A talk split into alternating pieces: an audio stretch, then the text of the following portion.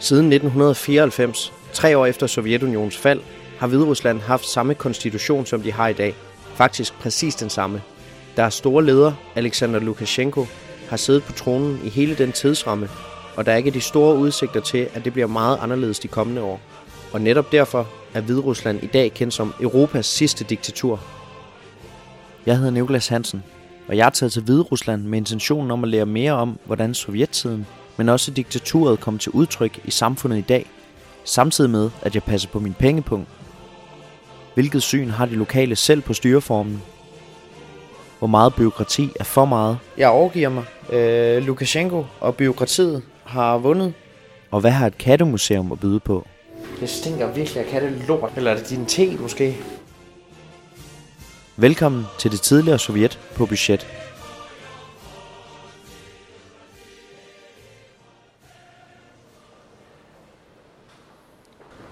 Welcome to Belarus, står der på, på et stort skilt, efter vi trådte ud af, af den bus, der kørte os fra flyet og ind til, til selve lufthavnen. Øhm, jeg har læst mig frem til, at, at man skal have en, selvfølgelig en rejseforsikring for at komme ind i landet, men den skal være oversat til engelsk, og der skal specifikt stå, at den gælder til Hvide Rusland. Øhm, og indtil videre er der ikke nogen, der, der kunne tale engelsk. Ikke engang, øh, ikke engang folk i, i lufthavnen ved infoskranken. Så nu må vi se, hvad det bliver til. De sidder i grønne, grønne uniformer. De ligner ikke ligefrem humørbomber, nogen af dem. Øh, den grønne dragt, det ligner sådan lidt, øh, lidt noget militær af en art, selvom det nok bare er... Så. Hello hvor hun en lup til at kigge i mit, i mit pas. Stiger mig intenst i øjnene. This is just a microphone.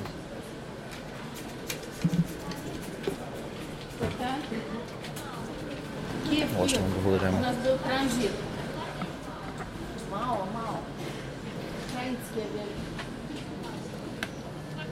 Thank you so much. Tillykkes. Jeg var sgu ikke, øh, jeg var sgu ikke imponeret af min, øh, min mikrofon, men øh, nu er jeg lukket ind i diktaturet. Så håber vi, at øh, min taske den kommer hurtigt, fordi klokken den er, den er alligevel blevet 9 lokaltid, og jeg skal først med en bus ind til, til Minsk centrum, og det tager vist alligevel 40-45 minutter. Og så vil min, øh, min lokale kontakt samle mig op der, og jeg vil heller ikke lade ham vente alt for længe, for jeg gætter på, at han skal tidligere op og arbejde i morgen. Forvejen er det utrolig, utrolig venligt af ham, at han overhovedet gider at tage derind for at samle mig op. Han kunne lige så godt bare sende mig en adresse, og så var resten ligesom efterladt til mig selv, men øh, han virker meget, meget venlig. Men nu må vi se, om jeg, jeg bliver rullet af ham.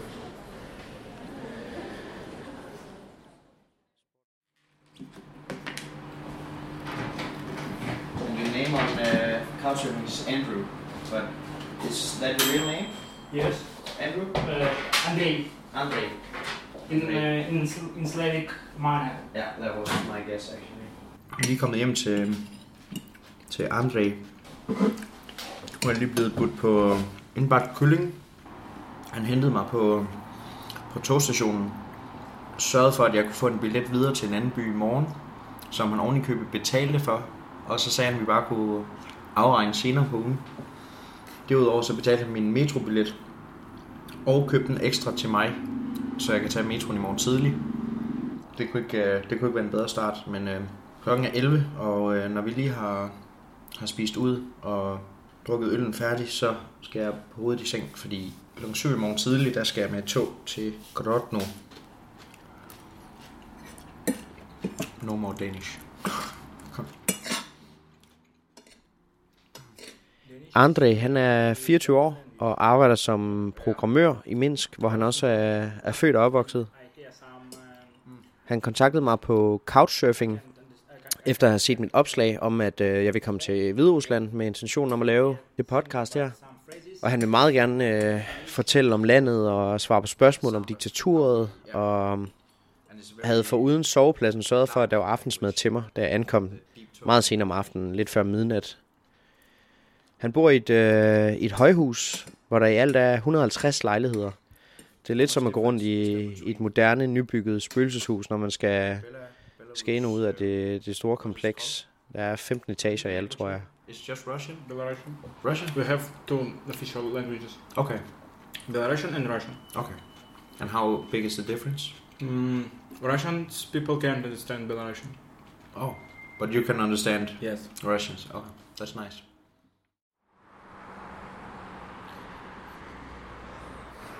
Så blev det første morgen her i, i Hviderusland, og øh, klokken den er nu 6.09. Jeg er på vej ned fra Andrej, som har været ufattelig hjælpsom øh, på meget kort tid. Nu skal jeg først med tog ind til, til hovedstationen, og så øh, klokken 7.02 går mit tog til, til Grodno.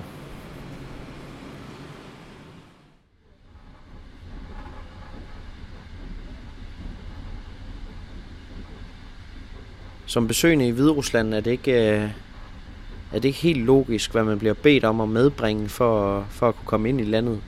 Øh, det kræver for eksempel en rejseforsikring, hvor det specifikt skal stå, at den er gældende i Hviderusland. Så sådan en har jeg fået lavet og fået den oversat til engelsk. Som dansker er det visumfrit de første fem dage. Øhm, og for nylig har de gjort det muligt, at man kan forlænge den øh, visumfri periode i op til 30 dage. Det kræver dog, at man bliver registreret på den lokale politistation. Men eftersom jeg er her i øh, mere end fem dage, så skal det altså gøres på et eller andet tidspunkt.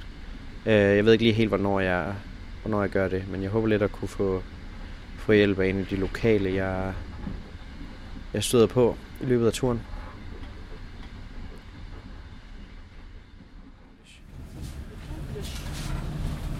Does she speak English? What is the problem? I thought I had uh, okay 37. Ah, okay, okay. Nå. Det, der skete lige før, det var, at Noel Fieldings uh, lookalike, den uh, sure billetdame, hun, uh, hun kom og samlede, uh, samlede folks billetter ind. Og jeg troede egentlig, jeg havde sat mig på, uh, på plads nummer 37, som, uh, som der stod på billetten. Øh, det havde jeg ikke, og jeg, øh, jeg undrede mig lidt, fordi der står 37. Øh, men så var der også et andet skilt med en, med en hullet masse tal på, som jeg ikke lige kunne, kunne regne ud. Øh, så jeg sætter mig ned, og øh, med mine to tasker skal jeg klemme mig ind mellem øh, fem andre mennesker i en øh, lille bås. Og jeg, så spurgte jeg hende, om øh, det ikke var muligt bare at sætte sig hen ned i den anden ende, hvor der var to båse ledige. Men så hævede hun bare stemmen, og så tænkte jeg, det er vist bedst, at jeg bare makker ret og øh, sidder klemt ind mellem, øh, mellem fire og fem andre mennesker. Jeg havde også lidt en idé om, at der måske ville være wifi herinde. Men altså wifi, det er nok, øh, det, er nok det sidste, man finder herinde. Det er en meget gammel, meget gammel togvogn, vi sidder i. Øh, jeg skal sidde på den øh, knap så favorable plads i øh, 4 timer og 51 minutter, for at være helt præcis. Øh, så jeg har en lang øh, togtur foran mig.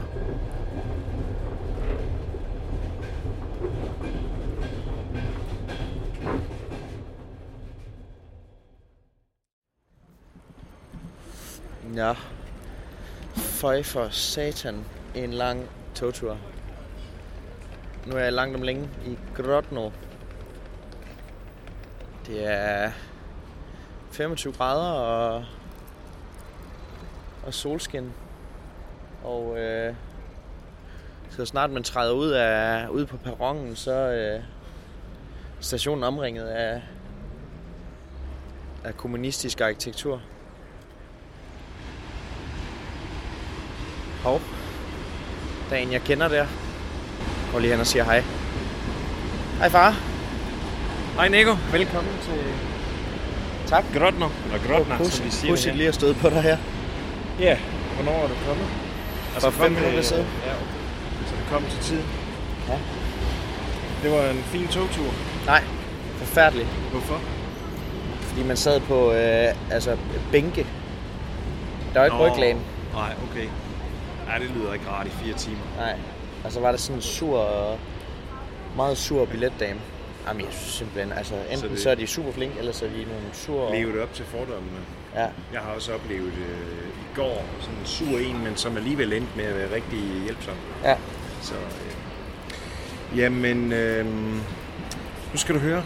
Vi skal op nu til øh, det sted, der udlejer lejligheden. Det ligger Ja. et helt andet sted, end der, hvor vi bor. Øh, og så skal vi på politistationen registrere os. Grunden til, at vi skal op nu og have, vi skal have sådan en formular. Ja. med kyrilliske bogstaver, som de udfylder, og så skal vi bare gå på politistationen. Det nye her i forhold til... Men hvorfor skal vi det?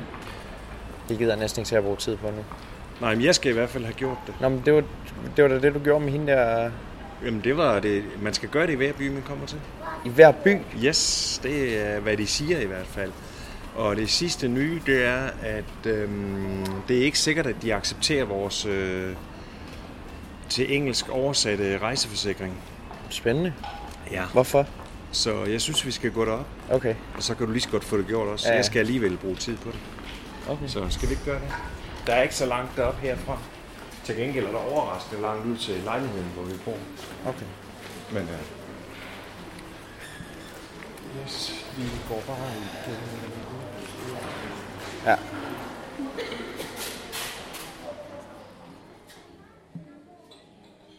Det er altså mere eller mindre umuligt at finde ud af, hvad der, hvad der egentlig er nødvendigt for at blive, blive registreret øh, og forlænge den, den visumfri periode. Og også om det, det overhovedet skal gøres i hver eneste by. Det virker i hvert fald til at kontrollere turister med, med hård hånd. Første skridt i Grodno er altså at, at klare det papirarbejde på politistationen, og så skal jeg ikke bekymre mig om det, mere, øh, mere resten af turen.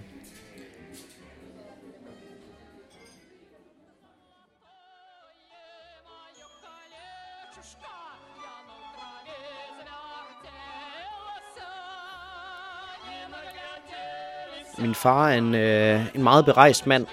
Helt præcis af Hviderusland. Han besøgte land nummer 64, og da han nogle uger inden min på derværende tidspunkt ikke planlagte rejse, fortalte mig, at han skulle afsted til netop Hviderusland, skyndte jeg mig at bestille billetter der til os. Det er, det er hans skyld, at, at jeg rejser, som jeg gør, med, med rygsæk og ikke med kuffert. Og at jeg hellere vil blaffe mig til næste destination og risikere at få dårlig mave af at prøve et lokalt gadekøkken i Østasien, end at blive solskoldet og svømme rundt i poolen blandt plaster og pølser fra morgen til aften på et all-inclusive hotel på Kreta. Men vores første møde i udlandet her i Hviderusland skulle altså vise sig at blive en ret frustrerende omgang.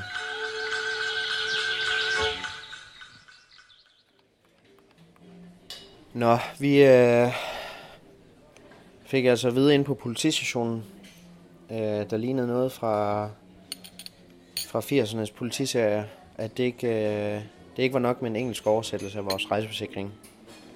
Eller rettere sagt, det var en, faktisk en makedonsk mand, som øh, jeg hævde ind fra, fra venteværelset, som øh, talte glimrende engelsk, og, og måtte agere tolk for os, og fortalte os, hvordan tingene hang sammen. Så øh, nu skal vi altså på jagt efter et sted, hvor vi kan få oversat dokumenterne til de kryptiske kyrilliske tegn. Øh, det er altså... Det, det trækker altså allerede lidt, øh, lidt tænder ud med deres byråkrati. Og det hjælper ikke lige frem, at de oven i købet vil have tingene serveret på et sølvfad, fordi de ikke taler et eneste ord engelsk. Så øhm, nu skal vi altså med en taxa hen til en oversætter. If something is, they say you should translate everything, you can come here and translate. Okay. Thank you very much. Yeah, thank you. Bye bye. Bye. Thanks for letting us stay in the country. Okay. I Bye-bye. do everything for my country. Bye bye. Bye. Det var sgu fint. Super god service. Det var så øh, næste skridt i den byråkratiske seance. Ja, Jeg, vi får set en masse du, kontorer. du skal jo faktisk øh, gøre det i morgen. Jeg gør det næste hvis, jeg gør det, så kan jeg rejse op til den der by, der ligger 4-5 timers kørsel nord for Minsk. Så nu må vi se, om det virker i morgen.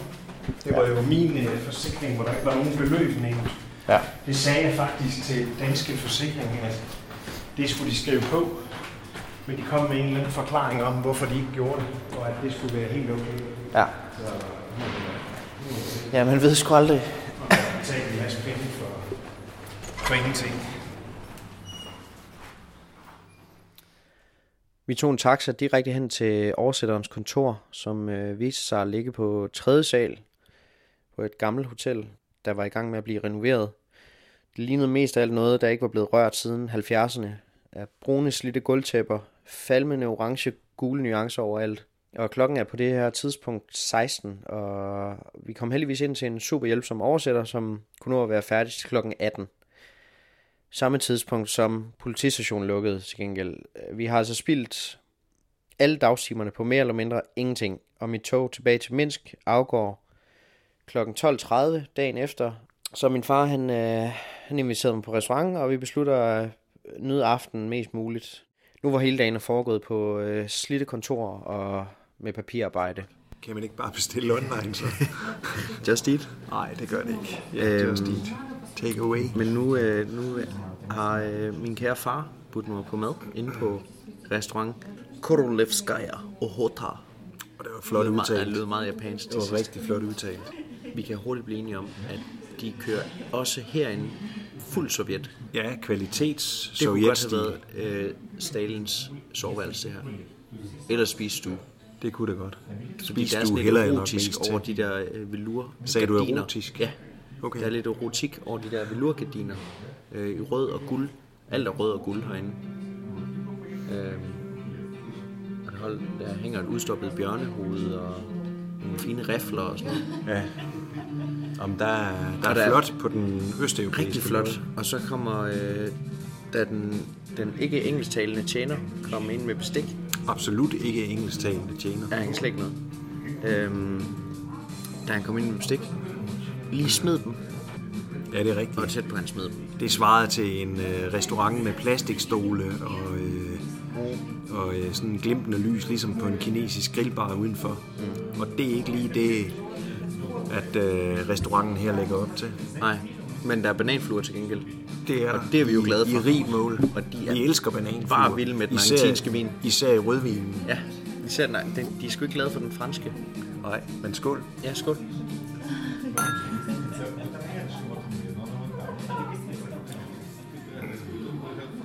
Hvad synes du om, øh, om Chris Isaac og Michael Jackson og Pink Floyd covernummeren, der kører i baggrunden? Jeg havde foretrukket, at der var noget hviderussisk folkemusik. Jamen det havde jeg også. Det havde passet til øh, restaurantens øh, udseende. Ja. Øhm, hvis man øh, skulle ind i Grodno i Hvide Rusland på et eller andet tidspunkt i sit liv, så tænker jeg, at vi begge to godt kan stå inden for restauranten Korolevskaya Ohota. Flot udtalt. Ja, tak. Men det kan vi godt stå inden for. Bestemt, bestemt. Det var rigtig, rigtig lækker mad. Ja. Det må jeg sige. Til billige penge. Din, din ret har kostet øh, under 70 kroner for oksemedaljon med To tilbehør. Ja, to oksemedaljoner med tilbehør. Ja. Øh, hvad har du fået? 300 gram kød eller sådan noget? Ja, jeg mener stod 360 eller sådan noget. Jamen, det var hele retten, tror jeg. Ja. Så, Ja, hvad- ja 300 gram flæsk. og jeg kunne godt finde på at komme her i morgen igen. Ja. Og så er det lidt billigere, fordi du er rejst. Ja, det er det. Jeg har jo sparet penge i dag, kan man sige. Det har du. Det holder gør du, det gør du stort set altid i mit selskab. Men jeg har, øh, jeg har holdt budgettet i dag. Jeg sidder nu i, øh, i toget på vej tilbage øh, mod Minsk. Øh, da jeg tog til Grodno, var det med intentionen om at gå rundt i byen og, og kigge på de mange sovjetiske monumenter og bygninger osv., der, der nu, nu engang ses i bybilledet, øh, sammen med min far, som, øh, som ankom til Hvide Rusland knap øh, en uge før mig. Øh, det kommer bestemt ikke som en overraskelse for mig, at Hviderusland med sikkerhed skulle øh, byde på en, en fandens masse papirarbejde.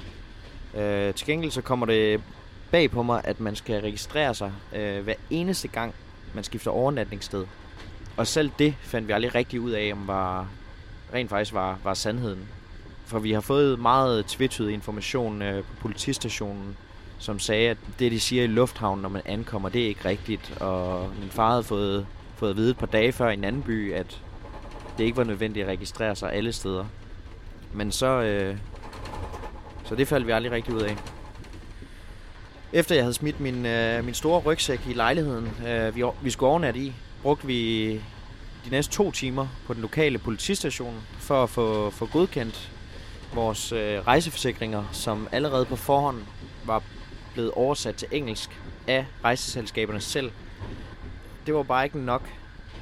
Politibetjenten selv kunne heller ikke overraskende ikke et eneste ord engelsk, øh, og det var, det var kun fordi vi hævde en makedonsk mand ind fra venteværelset, øh, der talte glimrende engelsk og kendte til alt øh, papirhelvedet i Hviderusland.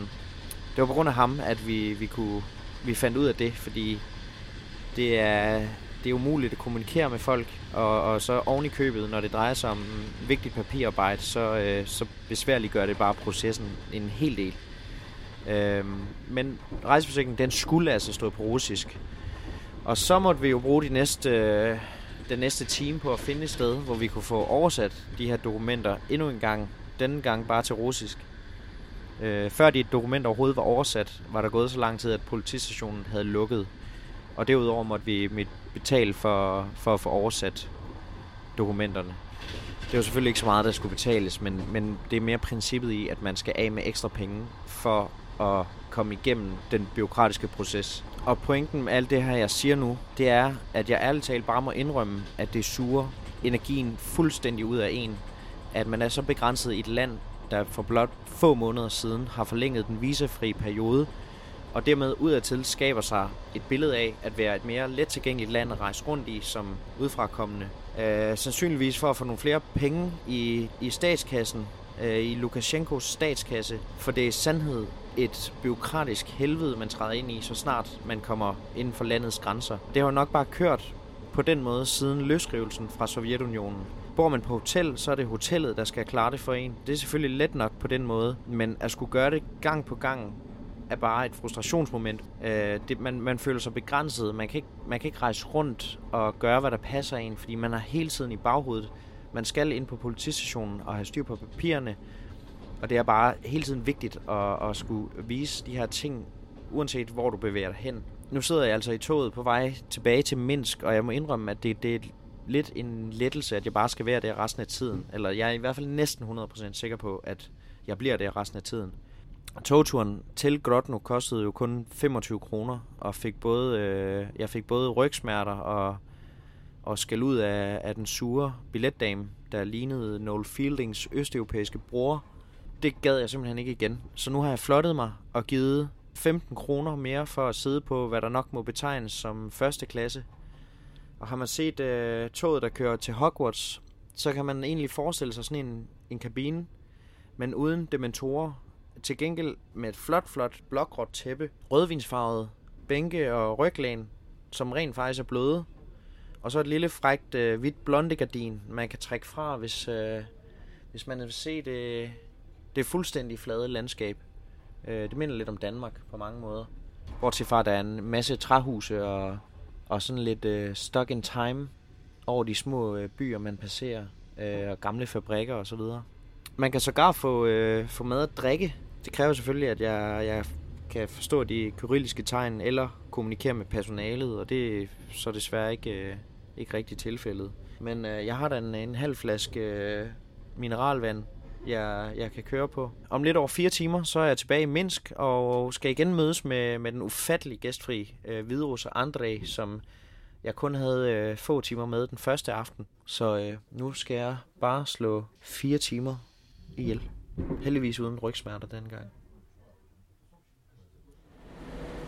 Fire timer senere, og så er jeg langt om længe i Minsk, og Øh, jeg skal først og fremmest finde mig et sted, hvor jeg kan få noget at spise, fordi jeg er ved at dø af sult. Og så skal jeg have fundet et sted, hvor der er wifi, så jeg er meget interesseret i at kombinere wifi og mad, fordi så kan jeg komme i kontakt med Andre. Han burde have fået fri fra arbejde omkring det her tidspunkt. Den er et par minutter over 8. Nu må vi se. Men øh, jeg går på jagt.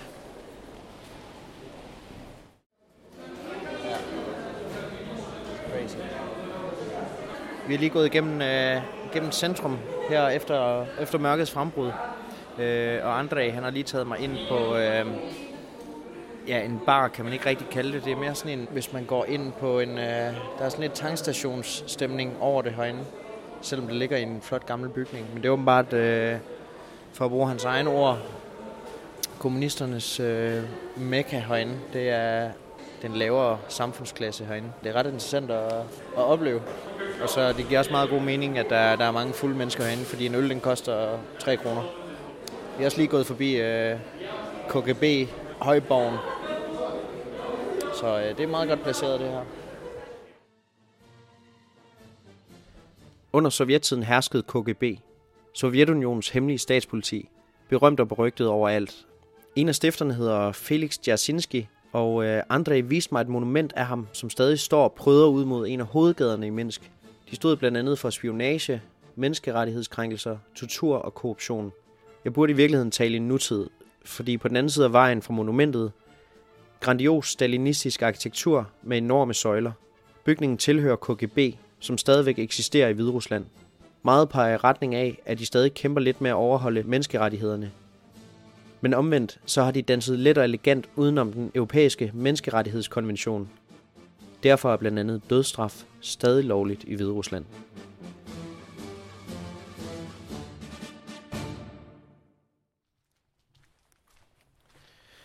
Gennem en, øh, en lokal couchsurfer, som øh, ikke er i Minsk i disse dage, har jeg, jeg fået kontakt til hendes veninde, øh, Christina, som, øh, som var interesseret i at mødes med mig. Så øh, den mulighed, jeg selvfølgelig ikke siger nej til, for, for også at kunne stille hende nogle spørgsmål omkring, øh, hvordan livet er her i, i Hviderusland, og spørge lidt ind til, til regeringen og så videre. Så øh, der er jeg på vej hen nu. As for me, I was in uh, Russia, Ukraine, Lithuania, in Bulgaria, many times when I was a kid, Germany, and Denmark in May. That's Da vi mødtes til kaffe, smøger og snak, havde Christina taget sin kollega og veninde med, Victoria. De var øh, nysgerrige efter at høre mit podcast og hvad jeg tænkte om Hviderusland. Jeg understregede, at jeg var blevet øh, behandlet enormt godt af de lokale på alle tidspunkter, og jeg hurtigt var blevet vild med landet. De blev dog overrasket over min aversion mod det byråkratiske, man, øh, man slæbes igennem som besøgende i landet. De sagde, at jeg måtte for alt i verden ikke give lytterne af podcastet et dårligt indtryk af Hviderusland, og det er selvfølgelig heller ikke min intention. Minsk glæder til at være en øh, rigtig dejlig by, og som sagt har de lokale, jeg har mødt indtil videre, været ufattelig hjælpsomme og venlige, og nærmest uanset om de har kunne tale engelsk eller ej, gjort alt, hvad de kunne for at hjælpe mig. Men mine oplevelser med håndteringen af besøgendes begrænsede opholdstilladelse er jeg nødt til at berette om. Herefter spurgte jeg ind til diktaturet. So, you told me that when I get home, I have to leave the impression that it's not a dictatorship here. yes. But why, why do you think people see it as a dictatorship? Because Wow. there's no uh, democratic elections. But you yourself told me that wasn't true. When you saw Yeah, not the only one, because Russia is basically the same. But here, without the democratic elections, it's just Lukashenko. He can he can continue as long as he wants, right? No, we also have a free election, and as far as I can see, people can um, can walk on the streets without being afraid of anything. Yeah, sure, sure, sure. So why do why do they say that we live under? Det interessante i situationen her er, at de ikke mener, at Hviderusland lever under diktatur. De fortæller mig også, at præsidenten vælges via et demokratisk valg. Jeg kan fortælle, at Lukashenko efter valget i 2015 kunne beholde præsidentposten igen med en jordskredssejr på 83,47 procent. Da jeg stillede Andre i samme spørgsmål, svarede han følgende. Election. Is that a democratic election, you think? Uh, no, not of course. Um, there is no democratic election. In general, I think that even if one of the election was democratic, it was a real competition, he can uh, win. He can win. Han fortæller mig altså noget helt andet. As I said, Han benægter ikke blot, at der er tale om et demokratisk valg, men siger, at der naturligvis ikke er tale om det. At Lukashenko nok skulle vinde valget, hvis der var tale om et demokratisk valg, er en helt anden sag. Han fortæller også, at han mener, at grunden til, at Lukashenko stadig er ved magten, er fordi den ældre generation, der primært består af arbejderklassen, har haft det godt under hans ledelse. De har nærmest udelukkende haft følelsen af stabilitet efter Sovjetunionens fald og under den nuværende regering med Lukashenko ved roret. Og derfor er der mange, der ikke ser grund til at fikse noget, der ikke er i stykker. Og tilbage til snakken med Christina og Victoria. Udover at brokke mig over byråkratiet generelt, fik jeg rent faktisk forklaret dem, hvordan min situation så ud på daværende tidspunkt. Og herefter tilbød Victoria faktisk at møde mig ude ved Lars Tønskids betonjungle i en af Minsks mange forsteder kl. 8 om morgenen dagen efter, inden hun selv skulle på arbejde. Og det her understreger bare, hvor hjælpsomme folk rent faktisk er her. And I still don't know what to do. That's why it shouldn't be interesting tomorrow, but it's gonna be very interesting what's gonna happen. Men inden da skulle jeg skifte bolig. André havde meget at se til de kommende dage, så han kunne ikke have mig liggende og snøfte og hoste på sit gulv længere.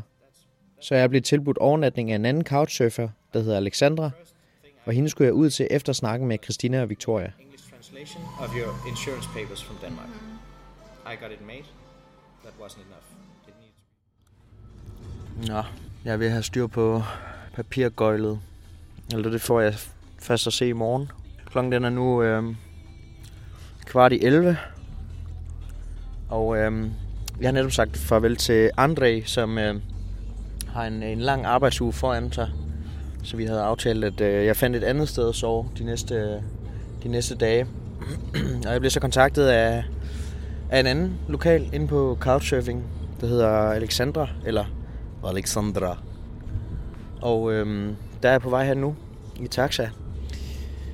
Jeg skal registreres i morgen. Øh, de fortalte en historie om en australsk gut, der simpelthen blev udvist fra landet, fordi han ikke havde, havde styr på papirerne. Så det kan være, at min tur ender i morgen.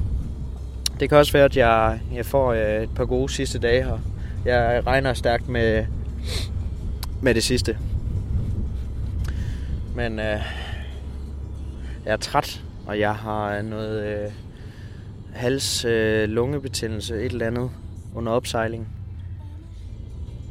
Det kunne godt gå hen og blive en, en rigtig, rigtig lang tirsdag, jeg har foran mig i morgen. Men øh, det tager jeg med.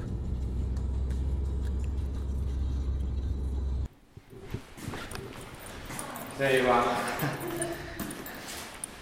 Thank you. You didn't find the apartment? No. but uh, some guy helped me. Oh, it's in here? Perfect. Thank you so much. Um, so here is the bathroom. Yeah. Uh, this is the toilet. This is the kitchen. Yeah. Um, Cool. Looks nice. Yeah, and well, this is the room. Uh, I'm so sorry I told you about the sleeping bed. Oh, that's perfect. yeah, about the air bed. Yeah. So yeah. That's perfect. Så er jeg ankommet til øh, politistationen. Eller hvad fanden det nu er, jeg skal ind på og, og få udfyldt mine papirer. Det er blevet endnu koldere, og jeg har fået det endnu værre. Øhm, nu står jeg udenfor og venter på Victoria, som sagde, hun vil, hun vil komme og hjælpe mig. Den er 8.00 sharp, så jeg håber ikke, der går længe. Jeg vil meget gerne have det her overstået hurtigst muligt.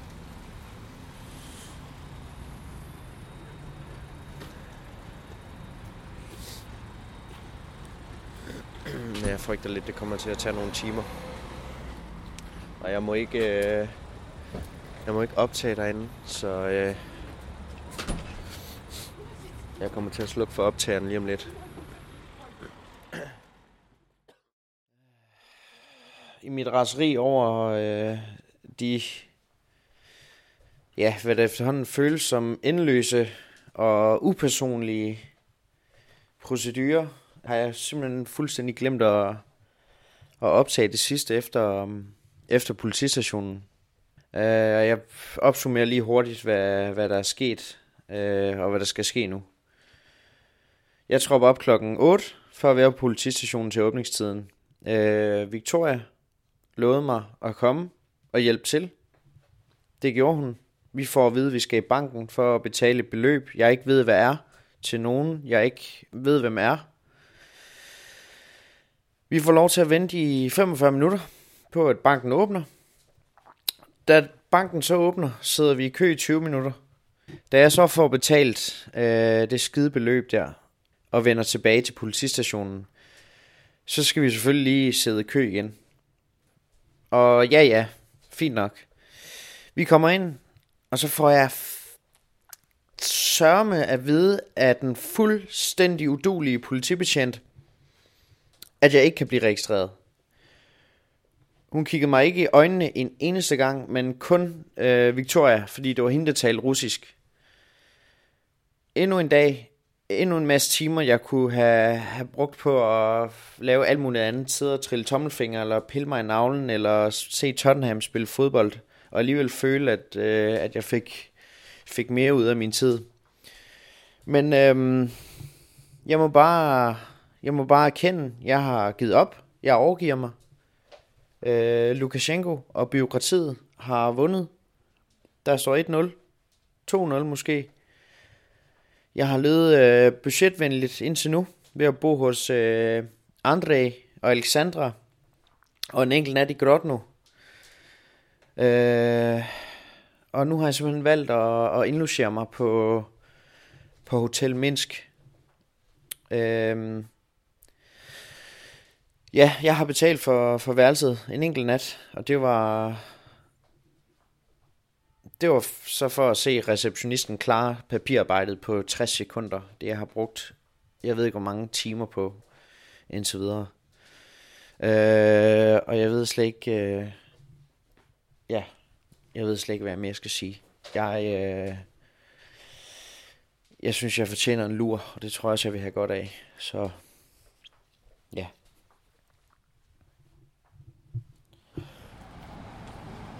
Nå, så øh, har vi fået slappet lidt af. Eller jeg har i hvert fald efter, efter nederlaget til byråkratiet. Øh, og jeg har, en, jeg har ikke fået det sådan bedre. Jeg tror også, der er noget influenza på vej nu. Øh, jeg vil egentlig bare gerne hjem og sove, men, øh, men vi skal lige på Kattemuseum. Er det ikke rigtigt? Jo, det har du glædet dig helt vildt til. Det har jo været rejsens højdepunkt for dit vedkommende. Ja, det var faktisk en af grundene til, at jeg skulle til Minsk. Det er på grund af, på grund af Kattemuseum. Nå, nu skal vi ind på Museo Katter. Så sådan en kinesisk øh, kat og vinker til os i sølv oven på, øh, på den flotte lyserøde bygning. Jeg er i den grad et hundemenneske. Jeg ved ikke med dig. Ej, jeg kan ikke lide dyr, jo, hvis de ligger på en tallerken med noget god sovs til. Ja. Jeg, kan, jeg er sgu ikke øh, glad for katte. De er så pishammerende utilregnelige. Hov, vi skal vist bare følge poterne øh, op. Sådan nogle øh, fine små øh, pote, kattepote klistermærker, så man øh, ikke er i tvivl. Det er skide hårdt det her. Nå, nu prøver vi. Velkommen. Jeg er lidt, øh, jeg er lidt spændt på det her. Er du bange? Åh, oh, for satan. Der er, der er en kat, der stikker af simpelthen. Så, det tror jeg ikke er så godt. Mis, mis. Kan du komme her? Nej, den gør ikke. Den løber ned. Det kan altså ikke være mit ansvar. Ja. Ja, sorry. Så for satan. Nu øh, kommer en af de ansatte og jagter katten. Der, det var en dårlig start. Du må sgu ikke røre katten med dine klamme øh, pølsefingre der. And measures of safety while playing with cats. You can pet cats, play with cats, but Der ligger øh, en kattemor og slikker sin unge, som man jo gør. Er det næppe mor? Hold kæft, der er meget lort herinde også. Ja, jamen det er... Jeg ved ikke, hvad du havde forventet. Kattemagneter, øh, kattekrus, katteskulpturer, kattelamper, billeder, træfigurer. Der må være ufattelig meget ind- indavl herinde, tror du ikke? Jo. Ja, den, den er også fuldstændig billedet, den der. Jeg tør, jamen, jeg tør ikke rigtig sådan stikke hånden ind til dem. Men jeg er altså nødt til lige at øh, komme med en, øh, en savlig kritik. Det er ikke et museum, det her. Det er misvisende. Det er et mærkeligt øh, rum, hvor der bare er katte, der fiser rundt. Med en mærkelig kattemand som ejer. Jeg synes faktisk, det er overraskende dyrt det er det også. at komme ind. Altså, det koster 21 for dig og 27 for mig. At man kan køre en 11-12 gange med metro for samme pris. Ja. Det kan man. Helt ud til den fjerneste ende af. Der står for en bælgerede kat igen. Den er faktisk ret sød, men den er sat med grim.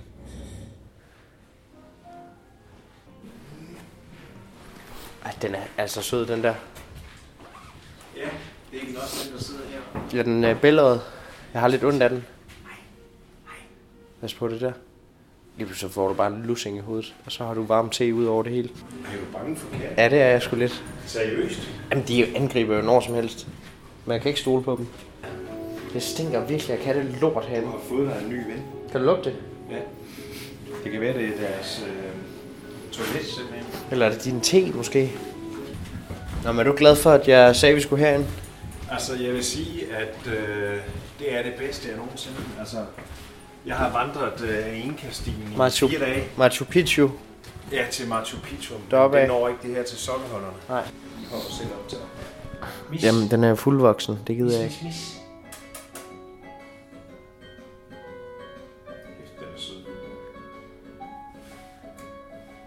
Det er næsten, du siger næsten som en, en rigtig kat.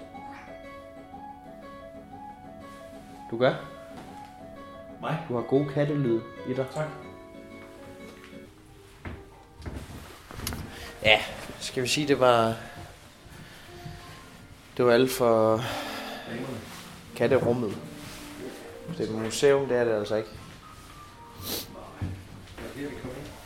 Er? Ja. Så er det her, vi flytter dem lige Ja. Uden at tage nogen med. Uden at der flygter katte ud. Good morning. Bye. Thanks for Ja. Uh, ja. Super. Ja, tak for... Fordi vi må røre katte. Det var altså ikke nogen uh, udpræget succes, synes jeg. Det er også noget mærkeligt noget. Jeg ved godt, det er blevet mere og mere populært med, med kattecaféer rundt omkring. Men lige fra man kalder det et museum,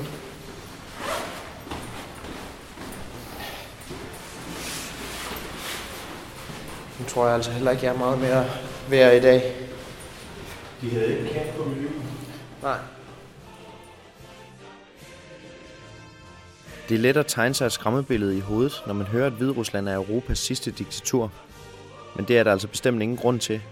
Sikkerheden lader til at være i top, og selvom det lader til, at den yngre generation gerne ser, at Lukashenko bliver udskiftet, er det ikke noget, der splitter landet ad som sådan. Som dansker er leveomkostningerne absurd billige.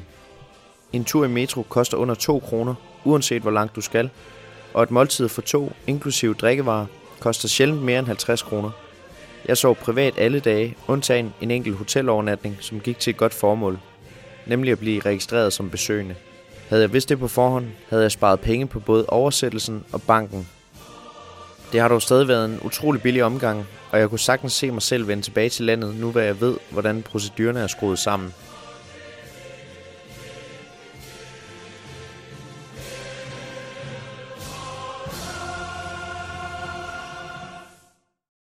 Du har lyttet til andet afsnit af det tidligere Sovjet på budget. En applaus fortjener redaktør og sparringspartner Christian V. Jensen. Mit navn er Niklas Hansen. Optagelse og redigering, det har jeg selv stået for. Podcastet er lavet i samarbejde med Point of View International, som du selvfølgelig skal gå ind og følge på Instagram og Facebook og tjekke ud på hjemmesiden pov.international. Mange tak, fordi du lyttede med.